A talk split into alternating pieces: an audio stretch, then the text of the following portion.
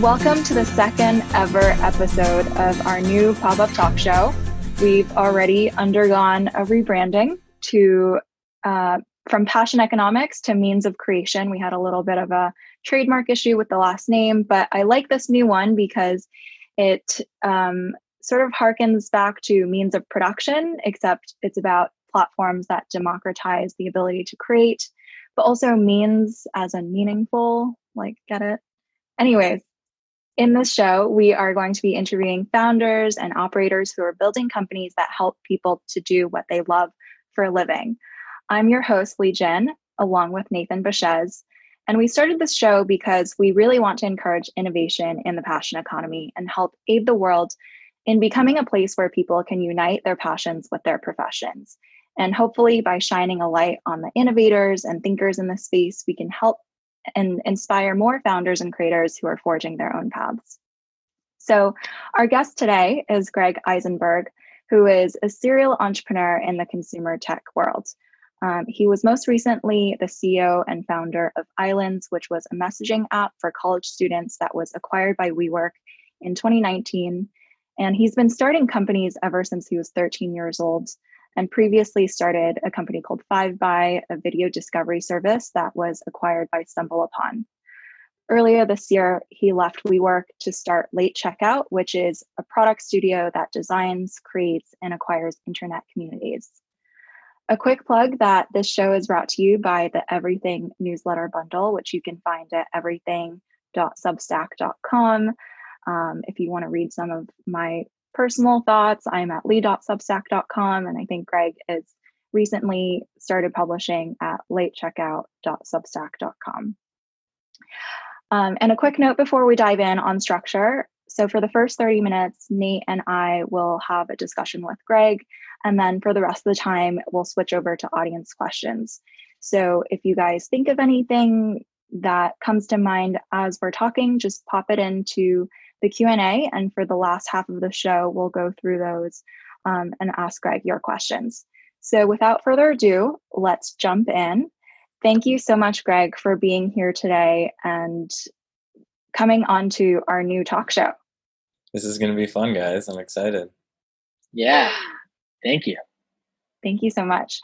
Um, so, the first question that I wanted to kick things off with is you've been building in the consumer space for so long, from Fiveby to StumbleUpon to Islands. I'd love to get your sense of how has the consumer social landscape evolved since you started working in this space, I think maybe a decade ago?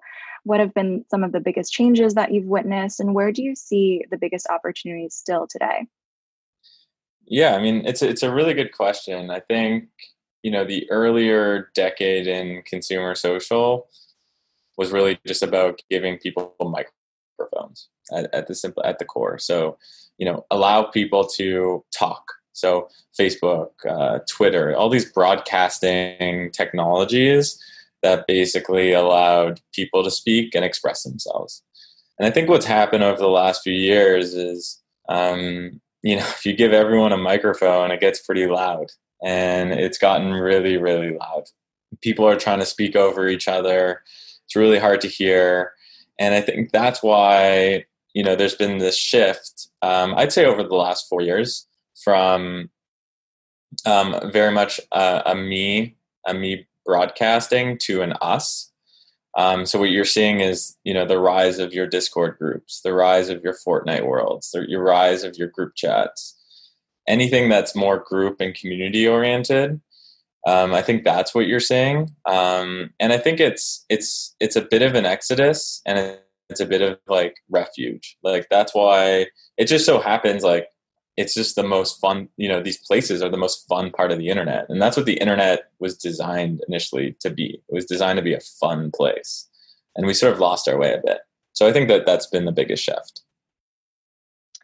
Yeah, I want to dig into that idea of the shift from me to us from like me to we a little bit more. You've been talking a lot about communities recently. Um, and specifically, you wrote this really interesting blog post um, called The Guide to Unbundling Reddit, which outlines the opportunities to unbundle really massive social platforms like Reddit and Facebook Um, and specifically, there was a line in there um, that I want to probe into, which is you wrote, quote, the destiny of every ma- massive social network or marketplace is unbundling. It's not a matter of if, but when. So, talk to us a little bit about this. Why do you think that is the destiny um, to to be unbundled? Like Craigslist, you know, 25 years in, despite lacking any sort of product innovation, is still going quite strong. Um, and it looks like Facebook is as well, and Reddit is as well. So, um, talk about your thoughts on why why is the force towards unbundling? Yeah, well, I think you know before we talk about the force from unbundling, I think it's important to talk about the force for bundling and why it's that's happened. You know, when you yeah, raise let's talk about that. Yeah, yeah, let's talk about it. You know, when you raise venture capital, you're you know either implicitly or explicitly your duty is to grow you have to grow as quick as possible mm, you know it's uh, you know that's why you know you can see a lot of these um, i mean facebook started as a vertical network literally for social you know for college kids a social network for college kids and it, has gone and sort of expanded from there. Um, so i think you know there's the big reason why it's you know people have been bundling is because of the you know the pressure to grow and i think what's happened is we got to the at this point where instagram's adding all these features. It's become very bloated. Facebook has added a lot of features. It's become very bloated. Um, and there and this has happened in not just social networks but also marketplaces. You know my belief is that a marketplace is just a a social network dressed up differently. It's very much this a similar kind of concept.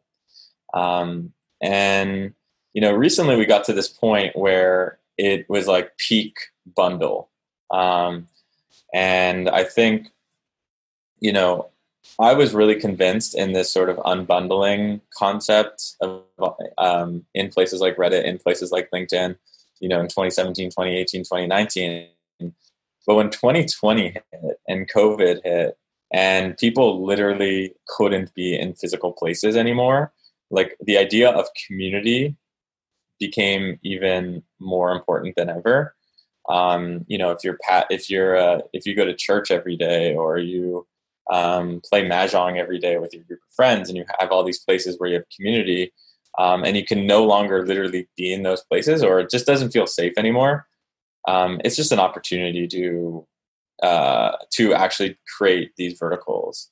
So um, you know that's the reason why it's been bundling. That's the reason why it's unbundling, and the reason why I like to focus on Reddit um, for 2020 and 2021 at least um, is because I, I, I, fundamentally believe that out of all the platforms that are um, that could be unbundled, and there's a bunch, and I can name a few. I think it's LinkedIn. I think it's Zoom. I think it's McKinsey. Even um, I think it's Vanguard. I think it's um, you know platforms like that. Um, Reddit is just one of the main leaders in um, kind of like where communities live and it's a really easy way to basically find out um, the pulse of a community. So, you know, the reason I wrote that post was to inspire founders and to inspire makers to use Reddit and use platforms like that as a listening source and to see what's trending, to listen, um, and to come up with interesting ideas. Totally. It seems like so far a lot of the unbundling has happened more centered around features than like topics or vertical communities. So like Facebook led to like Instagram, which is sort of like unbundling the photo feature from Facebook, or like Messenger, where they unbundled themselves, and then you know obviously like uh, WhatsApp, which kind of was an external competitor that they acquired, unbundling like chat functionality. Um, you know, uh, I would say that like a lot of the Craigslist unbundling was like around sort of like you know maybe like dating became its own thing. Anyway, it's like less around like what type of community and more around what type of functionality. Do you think that that'll change now? And like with Reddit, it'll be more around the type of community and like what what caused the pattern to be what it was then with Facebook, and what might shift it to be sort of more community oriented now with Reddit. Well, the one thing I don't want people to do is to like hear me say Reddit is being unbundled and then basically look for like go use things like you know mighty networks and platforms and just like basically co-create basically take a facebook group and and just like target it at a group. Because i think that you can try that but you know 99.999% of times it's not going to work. Um cookie like what i'm talking about is i'm talking about how do you create that bespoke coffee shop feeling not the starbucks feeling. And the starbucks feeling is what you're going to get from basically products that are just reusable and um, unless it's you know you can customize it in such a way that like it feels bespoke. But you know i think that really in order to really serve a community um, and by the way i think the word serve is a really interesting one versus create a community because the communities already exist whether you like it or not but yeah. you're, you're just design you're there to serve. That, that that's what you're there to do. You're you're you're there to bring people together and serve. So once you've um, once you've built that community together and you're able to serve them i think the question is you know it's less you know I, I always say like start with the community and then build the software. Don't start with the software and then build the community. I think that's like a common mistake a lot of folks make.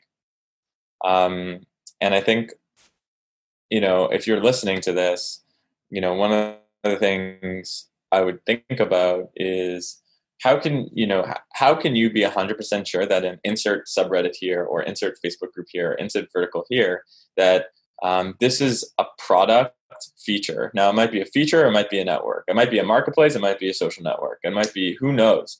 But whatever that is is that it's a burning need for that community I think that that distinction between starting with the community versus starting with the software is really, really important. So yeah. I recently tweeted this market map that showed, I think, like 130 plus different new community platform tools that mm. most of which were started in the last couple of years, which um, have a value proposition similar to what you were describing, which is like, I have this Reddit subgroup or Facebook group, and I just want to put it in a separate place um, and migrate all my users over there. Or like I have a community that I run offline and I just want to put them all in a digital product. So they started with a software platform and then like try to get their communities to come over.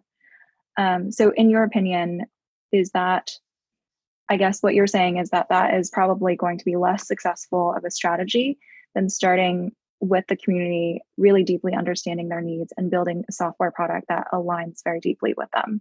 A hundred percent. I mean, I think the people that go and create these cookie cookie cutter communities are gonna they're just gonna lose. It's not gonna work. Um, yeah.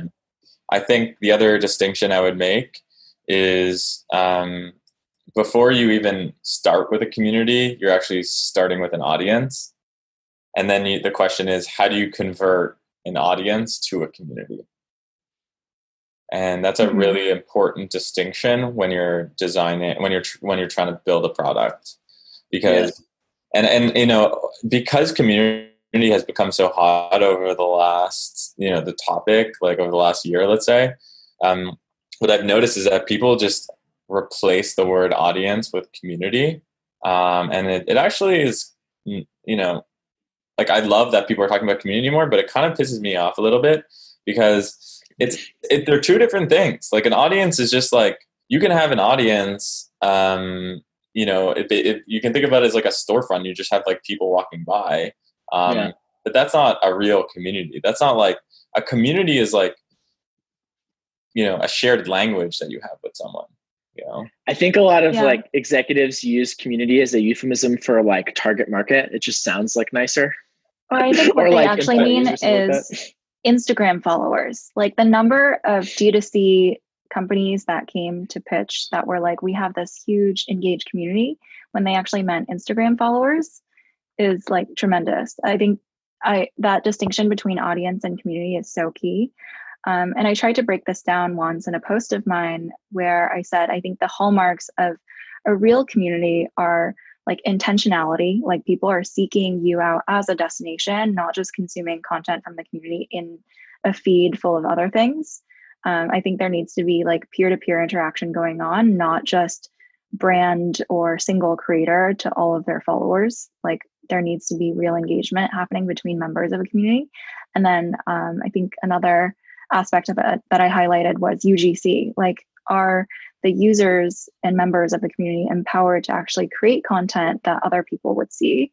And I think that Instagram, the way that the product is designed, is it's not really facilitating community because there's this hierarchy between the brand or the individual's content versus all of their followers' content. Um, so I agree. Like people overuse the term community when they just mean customers or followers.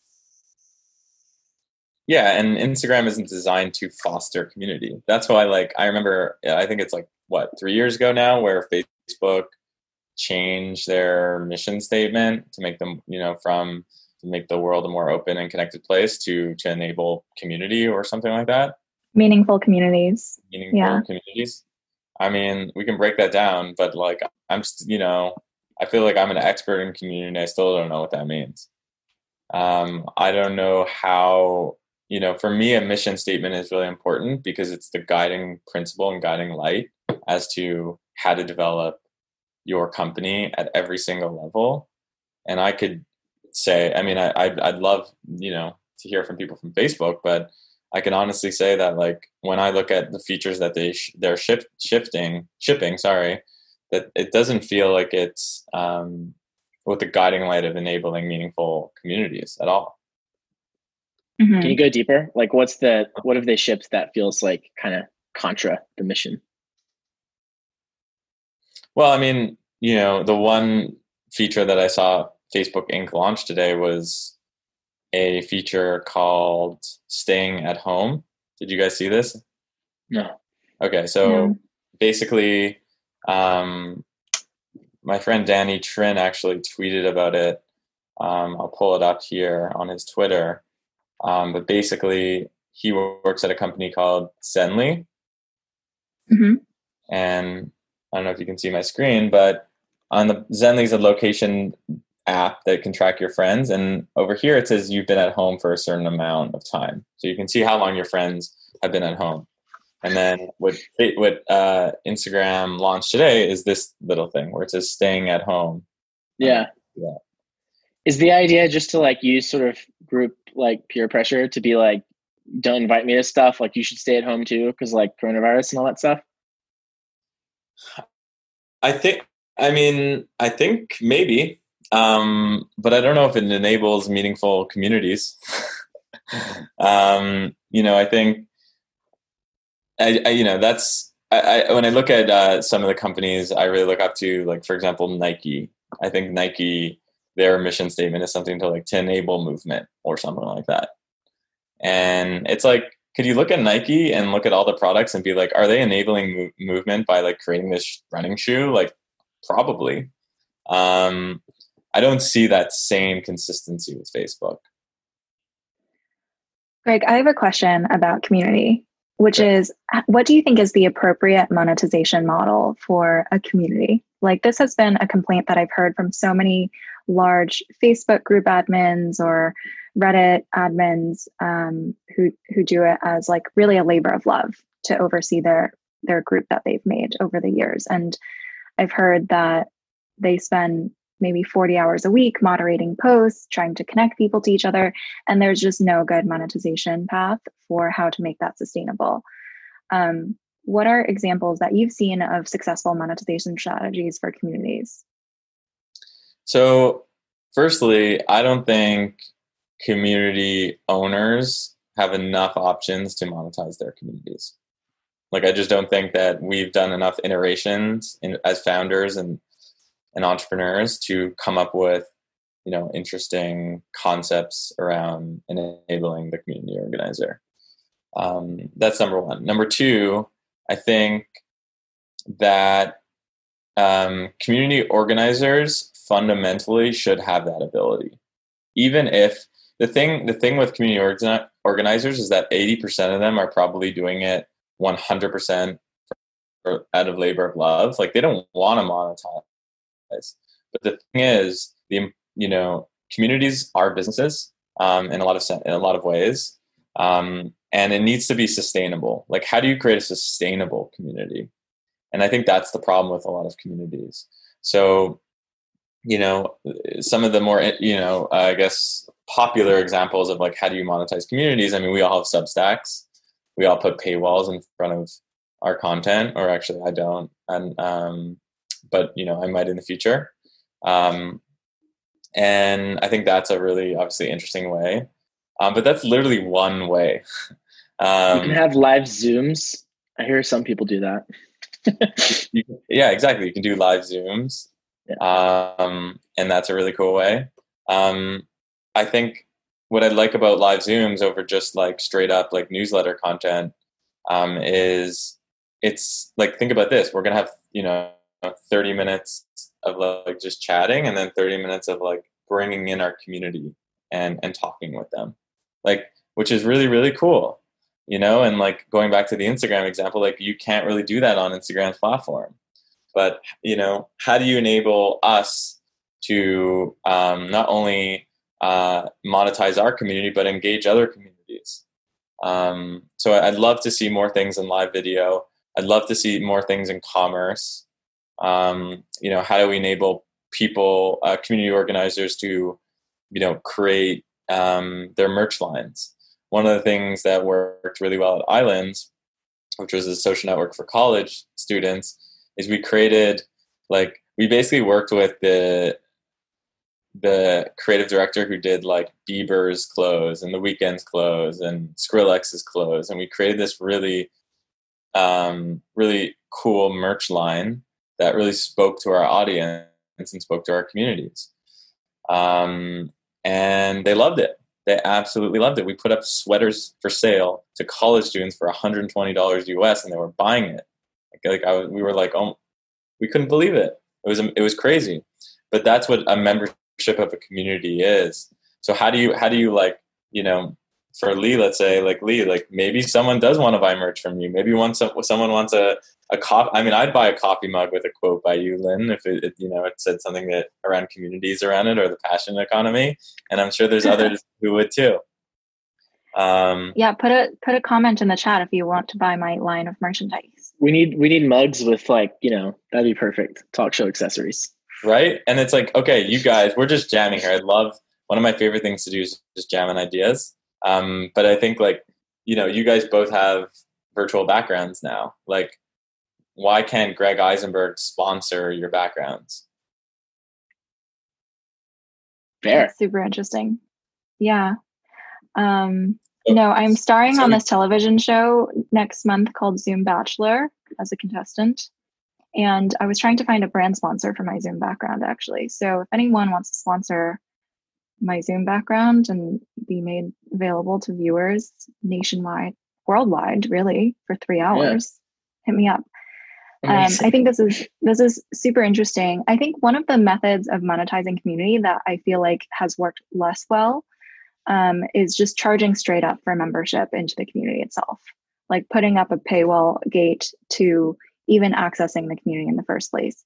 And I, I think the reason why that works less well is because people want to know what they're paying for and what they're getting into and get value from the community before committing to paying for something.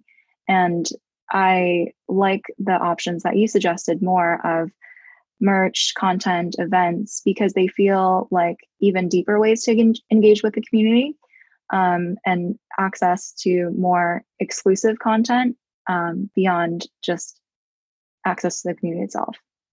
Here's a good here's a good lens for thinking about is this a good idea for monetization for you know community organizers if the answer if you create if you monetize your community and the answer is that um, if i actually buy this coffee mug if i actually um, you know participate in this zoom chat i become more of a member in this community then that's a really good idea and that is like a net positive on your community you know so i think that's a really important distinction as well is you know if you are going to monetize your community think about ways that it makes it stronger not weaker and that it's not a leech sort of vibe it's sort of a giving vibe um, because i've also seen people just completely um, hurt their communities from diluting it with um, it just you know it feels like Times Square, and you don't want that too. Mm-hmm. Right, like how to align monetization with um, with almost an indicator that the user is even more invested, and, yeah. and it becomes like a badge of membership into this broader community, like a self identification yep. thing.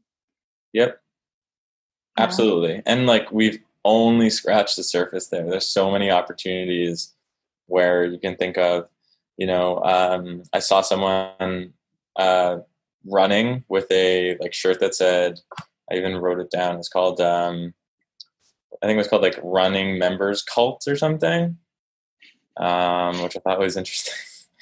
Mm-hmm. that's the kind of shirt you got to google when you see somebody wearing that. I was like wait what is it? He was running. Here let me pull it up. I wrote it down. Running club member that's what it was. And i thought that was so interesting that, that you know, here you have someone who bought he's obviously a runner. He was running and he seemed like super fit and like one of those people that just like was really into running. He had all the running gear. So and so much so that he was wearing a tank top that said running club member. And that's like dedication. That's like your super fan. That's your power fan. And like that's an example of like he's a part of a community. He wants to show off that he's a part of his community. And people want to pay for that. And they and it's not just like that's not like you have to convince them to like pull out their credit card. That's like they're waking up early in the morning and they're stoked to do it. And that's really, really, really cool. Yeah, absolutely. Um, I, I always say that I think the best consumer brands are the ones that make people feel like they're a member of a community, that they would be actually proud to show off their usage of that brand. And it makes them feel like part of an in group and a sense of belonging more so than just purchasing something. It's um, so, I want Oh, go ahead. Oh, go ahead, Nate. Were you going to change the topic?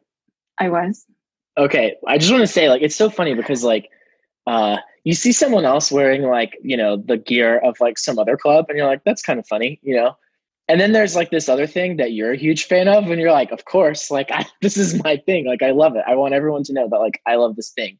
And um, i think there's a very interesting like how it looks from the outside versus how it feels from the inside dynamic to a lot of communities um, that like you know I, am the type that like I, I love this like blog slate star codex. I'm just like a huge fan of uh, his writing and like a guy would absolutely wear a t-shirt or buy a mug and i don't think he sells any of those things but like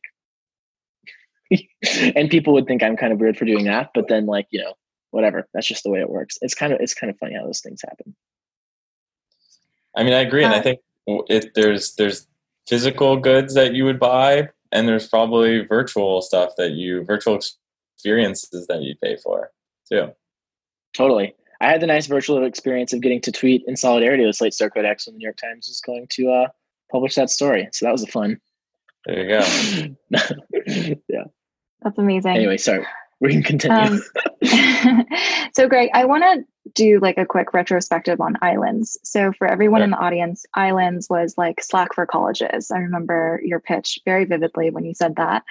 Um, and it was a messaging app for college students where they could create groups um, based on interests, clubs, class year, etc. And he started this company, I think, in 2016 or 2017, really in the depths of the consumer winter when no one wanted to start a consumer social company because, like, I think the prevailing opinion at the time was consumer social was over.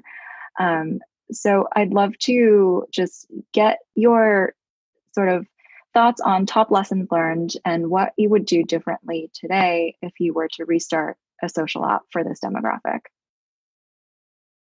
Yeah, I mean, so Islands was a is an interesting example because I actually feel as if we did a lot of things right. You know, we understood our community really well. I mean, I literally went to go live basically on college campuses and show our our, our app to like users and get feedback and we built a team that was going from school to school. Um, and we weren't like in our like high tower in silicon valley just like building an app for college students. Like we were there which was really fun and really cool. And um, you know it took us a while to iterate to get to the point where it started to work but it's it, it worked. Um, we focused someone asked which colleges did we hit? We started in the South, um, the Alabamas, the Mississippis. Um, you know, one of the things I, we did learn early on was the prevailing wisdom was uh, if you want to scale a app at college, go to the cool kids, go to the fraternities, go to the um, sororities. That's why we started in, in, in the South because Greek life was a huge percentage of, of, of school life. You know, so many people were a part of it. And we built this app, which was a community app basically for college students. And they were, it helped them figure out like what to do and where to go and, you know, interest based discussions. And what we found out was turns like fraternities and sororities didn't really connect with it. And we started asking ourselves like why? Like why is it that you know you know for Tinder, for Bumble, for Houseparty, all these apps, they would be able to scale in through Greek life and we couldn't. And we found out that what Islands was was basically a fraternity or sorority, but for everyone else. So it was like a built-in, like what is a what is a you know a sorority or or a fraternity? Ultimately, it's a built-in community. It's a physical community. You get to know where the party is. You get to meet friends. You get to be a membership of I'm Sigma Chi, so this is the type of person I am.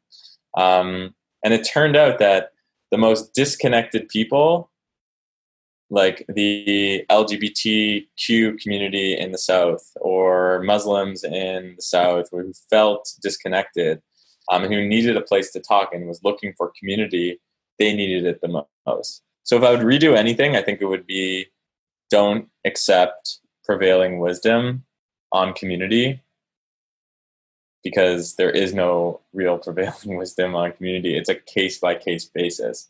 Like what we were talking about in the beginning, you know i think when you when you craft you know a community strategy it's bespoke it's for you have to understand that particular community extremely well so that's one thing i i would you know i would do differently the other thing is like you know if you're going to start a venture backed company make sure it's in a market that people want to back unless you're making serious revenue um, so we knew when we started the company that con- it was the winter of um, of consumer social, and we were like, we don't care.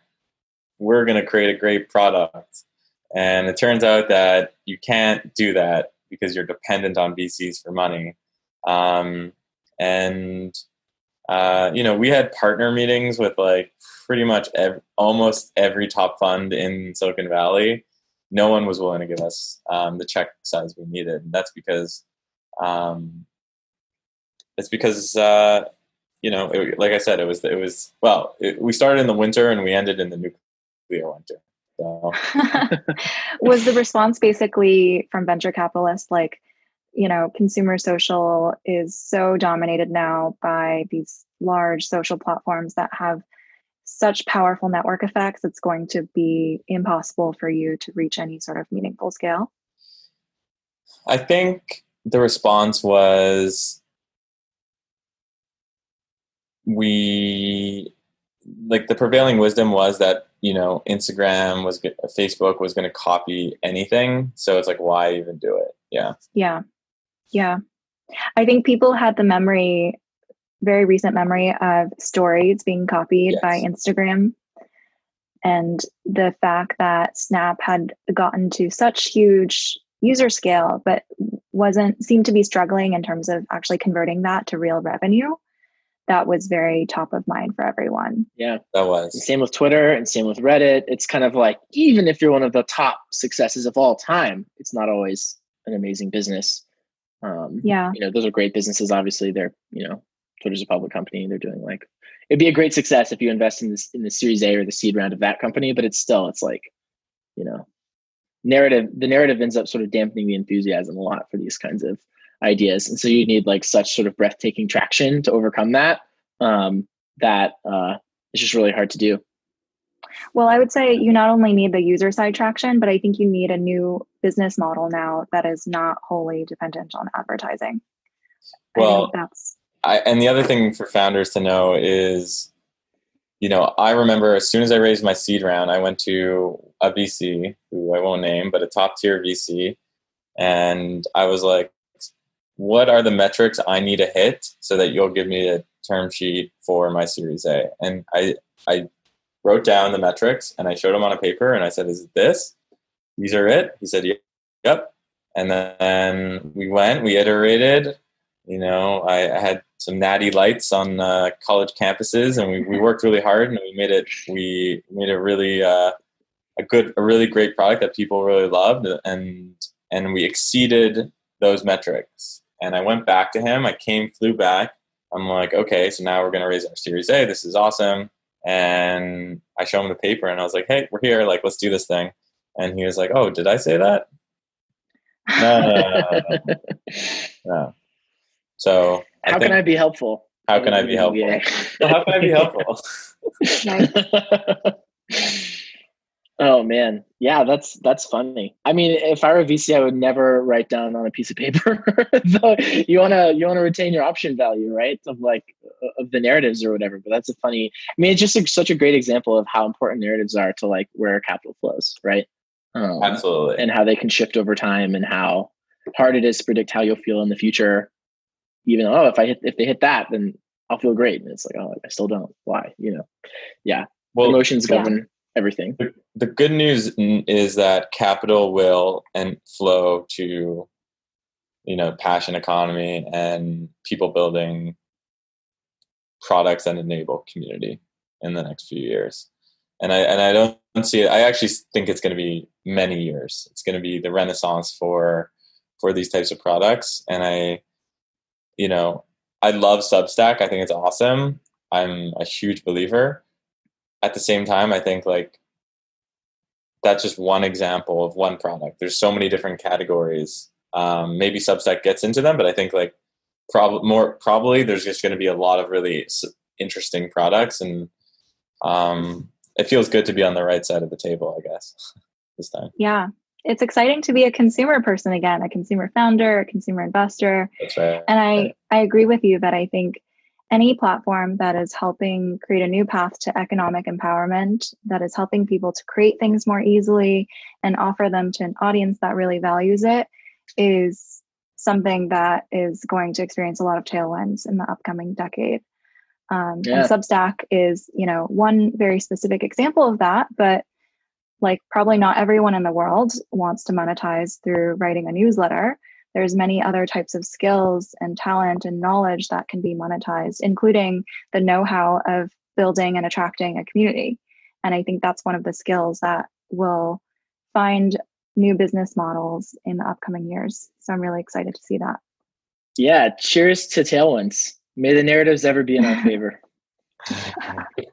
Absolutely. Um, so with that, let's switch over to audience questions. Um, if you have questions, please type them in the Q&A. There's a really interesting one that I want to start off with, which is asked by an anonymous attendee. Um, so thank you, Anonymous. Um, and this person asks, what drives your interest in communities long term? What do strong communities unlock for society that makes them a need to have that you're driving towards?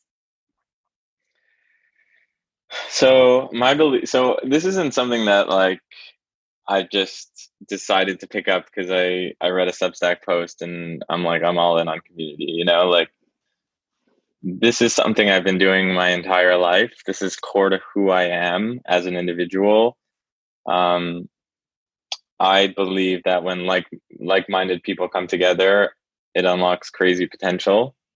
I think that community is a fundamental it's in our DNA when when we when we feel in our communities and it's a positive experience. Um, there's nothing like it, and you know maybe it, it's a different type of feeling than dopamine. It's like a different. It's like the dopamine for community. I don't know what the name of that chemical is. That you just you know you feel loved. You feel really loved, and I think um, you know many people are lonely. And it's a terrible thing. And i think it um i think it stresses people out. I think it um, potentially kills people actually. Um, and I think uh, it's it's an amazing space to be in to be able to um, create digital products to bring people together virtually um, and enable people who want to do this for a living um, or not even as a living to to monetize. I think it's it's amazing. So I hope to continue working on this for the rest of my life. Yeah, I I totally agree with that. I I often tell people that part of the reason why I love being a consumer investor is that we are solving for fundamental human needs. Like the products and the specific solutions that people are building change over time, but fundamentally, there's not that many consumer needs that everyone in the world is experiencing. Like there's the desire to feel connectivity to other people, to feel part of a group, um, to feel affirmed and a sense of belonging and love. Um, there's the desire to make money to fulfill one's physiological needs, um, the ability to be entertained and to pass time in an enjoyable way. And I think all great consumer products solve one of those core fundamental needs really, really well, better than anything that has come before. Um, but I think community for sure is one of those fundamental human desires. Totally. Should we do the next question? Yes. So there's a couple that I think are very related. So I'm just going to group them. Um, Sari asks, what are some examples of communities with an indie coffee shop vibe? Soren asks, what are some examples of unique interactions or communication methods that fit perfectly for a given community? I think maybe those two have some overlap in the answer. And then Sam asks, uh, he basically is asking for social experiences that are uh, like addicting and unique. So it's kind of like, how do you actually um, like create sort of like structural elements inside communities that create value for people? And then with a potential specific version of like, how does that work with like the sort of coffee, indie coffee house vibe? Cool. Yeah. So I'll, I'll give a, a few examples. I'm just going through my phone here to see what I've been playing with recently. Um, all right, let's open it up. Okay, so this is an old one, but I think is is is still super relevant for a particular niche. Um, Hodinkee. Do you guys know Hodinkee? Yeah. Watches, right? Um, community watches, high end watches. Um, great example. So Hodinkee, like there was no real community or place where people who liked vintage watches um, could come together. I know that sounds like super bougie, but like those people need places too. Um, nothing wrong with that. nothing wrong with that. So um, basically creates great content around vintage watches. It creates a shop that people could, a marketplace basically, where people can buy and sell. Um, there's some community features around it, and um, it has like little, little, little things like in the app. Um, there's a clock, you know, and if you again like going back to like what we were talking about, like feeling like you're a part of the community. Um, I think Hodinkee does that super, super well, and it's pretty awesome that they're also able to monetize like crazy because some of these watches are thousands of dollars. Um, and you know they're able to enable their community to buy and sell um, really easily um, similar to like a goat or an app like that so i like i like hodinkee um, and they also opened up stores pop-up stores like in new york and stuff like that i think that's really cool um hodinkee I'll, I'll just do a couple more quickly stadium live is is a, good one stadium live is basically um, kind of a how do I explain it? It's kind of like um, ESPN for Gen Z. Um, hmm.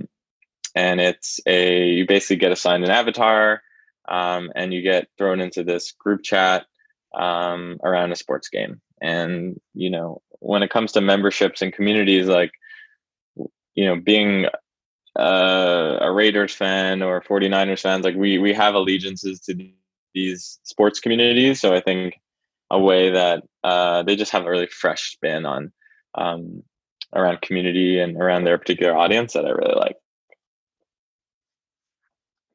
Awesome.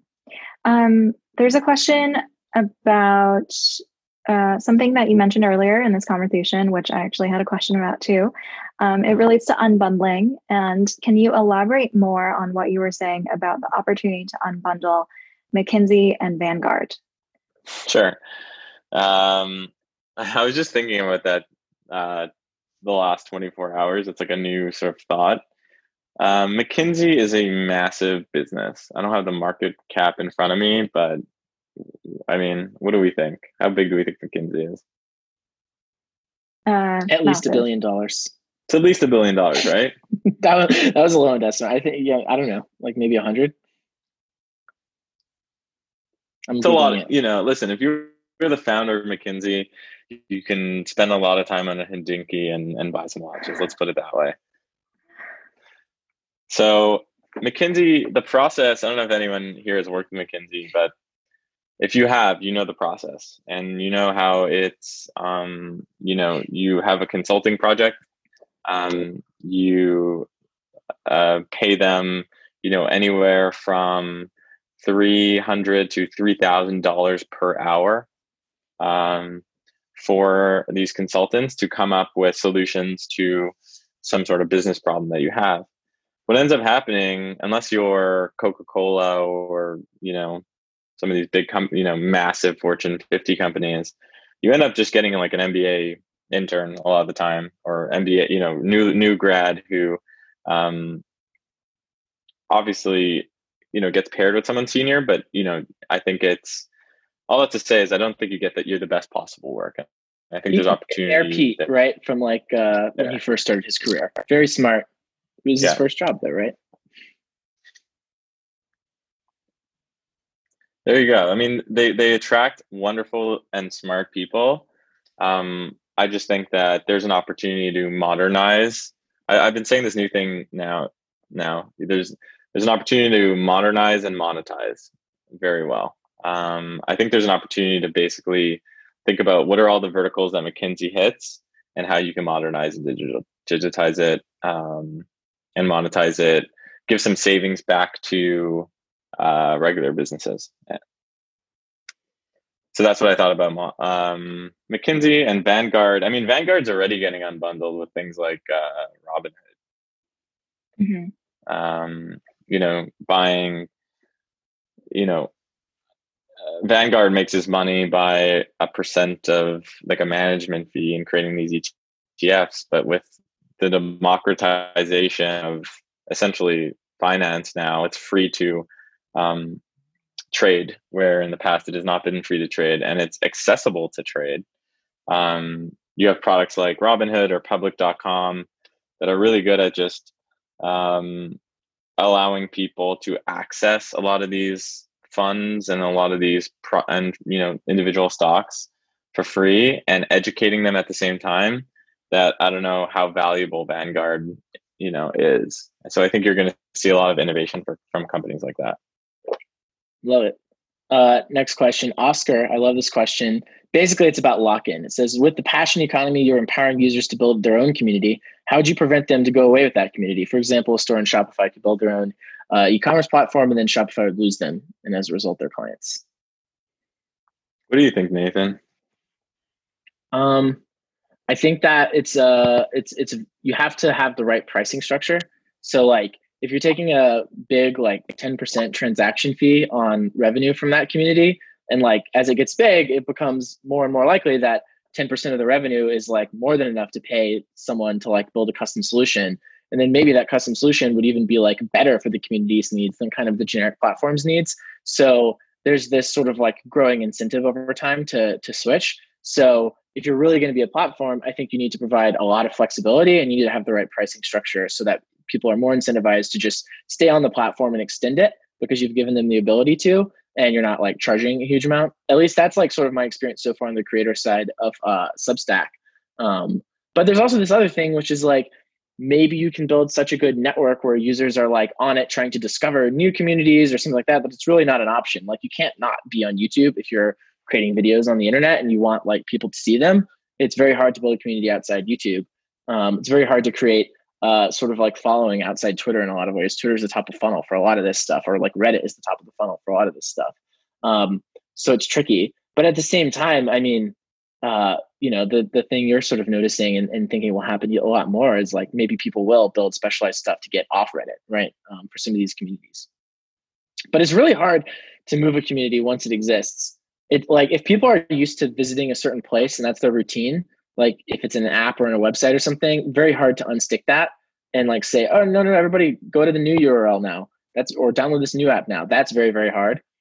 You know, with something like email where people are just used to sort of like seeing you in their inbox, maybe that's a little easier if you can export your email list. Yeah. I'm curious what y'all think. I saw like there were a few companies in the past few years that tried to break off of large horizontal social platforms and spin out their own products and get all of their community members to move somewhere else as a destination website or app. I don't think any of them have really been successful.